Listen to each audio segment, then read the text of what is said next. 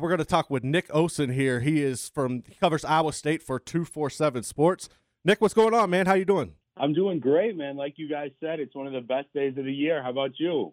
Outstanding.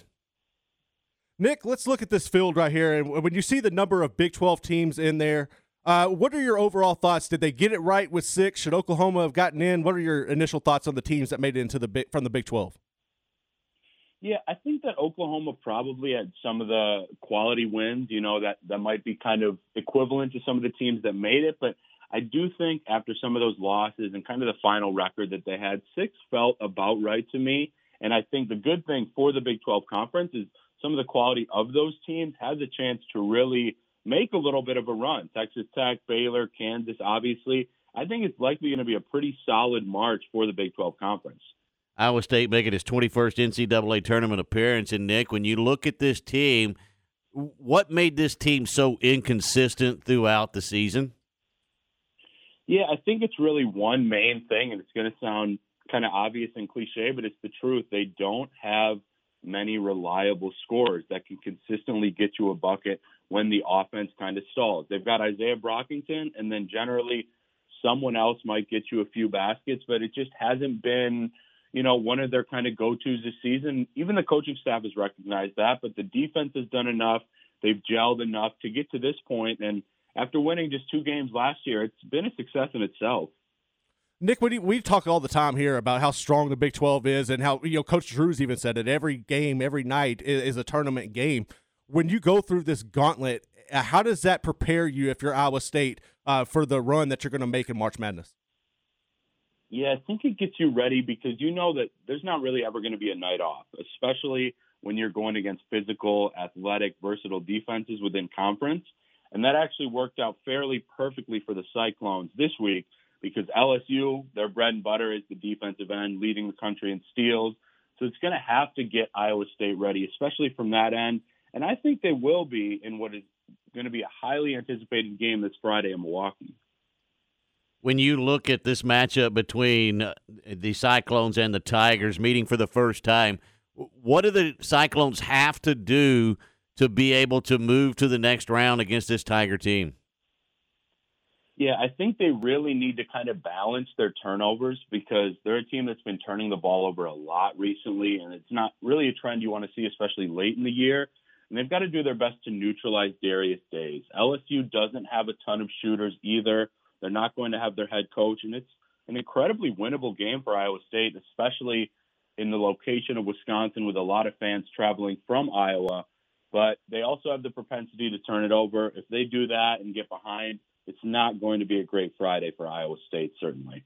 And with all those distractions going on around LSU, I mean, the program's essentially in shambles right now. Will Wade's out the door. We don't know what all the sanctions are coming in on the Tigers, but how does Iowa State, you know, not over or not let those LSU's distractions become their distractions?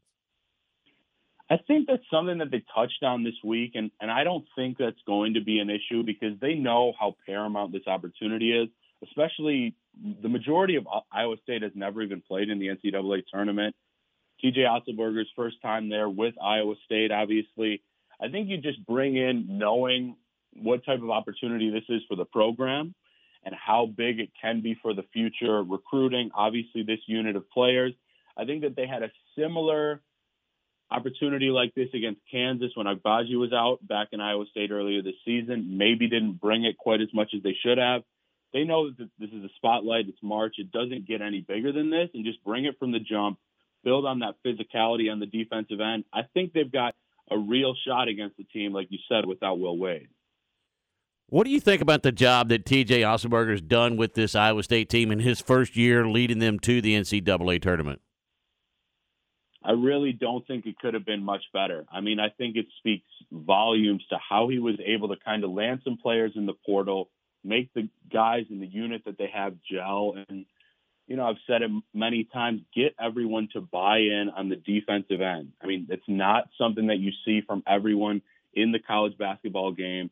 He's admittedly said this team doesn't have the offensive firepower to always get some of these wins. But the fact that they did that just got total buy in. I, I think it really speaks a lot both to his X's and O's on the defensive end and just kind of his leadership and character I'm excited to see what the future of the Cyclones program can do as well with him at the helm. And kind of going off of that, with him being a first year head coach, how important is it for him to know that he has three guys on his roster who have postseason experience that everybody can kind of relate to in these when situations get tough? Yeah, it's major, especially because it's coming from guys that will obviously be getting playing time, generally starting. Leader of the team in Brockington, maybe your best on ball defender in Gabe Kalscheur, and then one of the kind of vocal leaders in George Conditt. I think that's a reason that this team isn't maybe too nervous. The the level's certainly excited, but I think he's going to have these guys ready. I think those three players specifically have been a little more vocal recently. We actually just got some time with them them yesterday, including George Conditt, somebody that's actually been at Iowa State for four years. I think he's going to have these guys ready, knowing you can't take opportunities like this for granted. And I'm really excited to see what the atmosphere is going to be like, both on and off the floor on Friday. Does this offense have to run through Isaiah Brockington for them to be successful tomorrow? I think that it needs to run through him or Tyrese Hunter. I think Tyrese Hunter has done enough uh, vocally and on the court, especially through a playmaking capability recently, to find success. But in terms of scoring, yes, I think Brockington needs to have at least bare minimum 16 to 19 points tomorrow for this team to really have a shot against a pretty impressive athletic LSU team coming from the SEC. Nick, when you look at the field, how uh, how do you see the Big Twelve teams? How many teams do you have from our league going past the Sweet Sixteen or to the Sweet Sixteen even?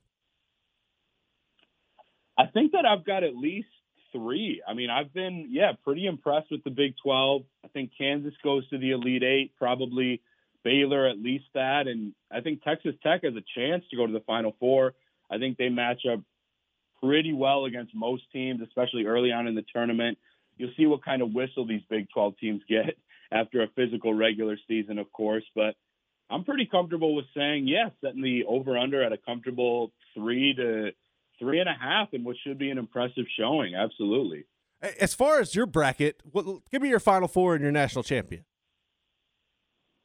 It's going to sound a little chalky, but it just feels like a year where there might not be quite as many upsets, at least late. I've got the Zags, I was torn. I've been high on Illinois all year, but I'm not sure they can beat a potentially healthy Arizona team.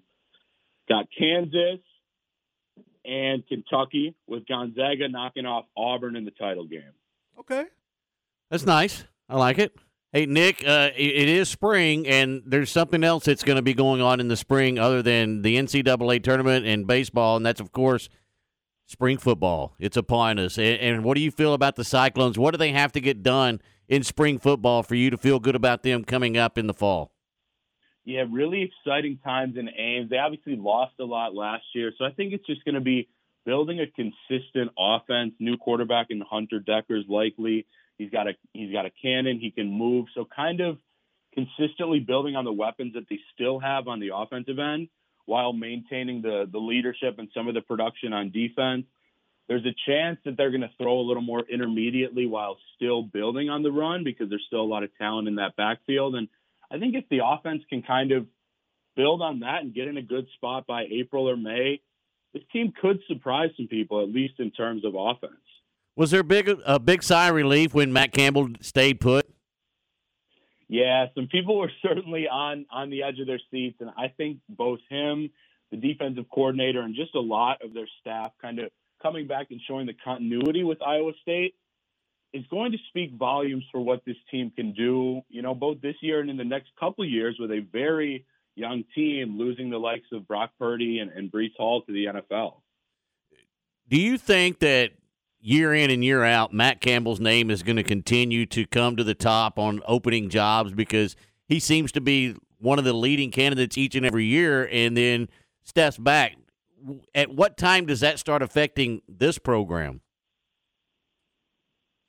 I do think that's pretty likely, not only because of his success, but just, I mean, the type of leadership that he has just kind of exudes and is one of the really impressive parts about Campbell.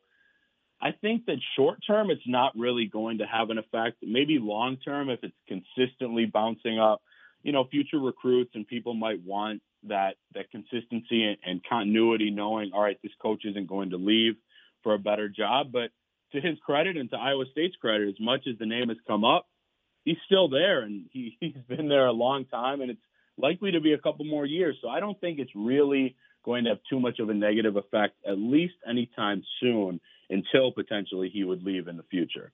Nick, Nick Olson, 247 with the Iowa Cyclones. They get ready to play LSU tomorrow at 620 in the NCAA tournament. Nick, we appreciate the time today. Thanks so much for joining us. Have fun at the tournament, and uh, we'll talk to you soon, man. Great. Great being here. Thank you guys so much. Enjoy the day.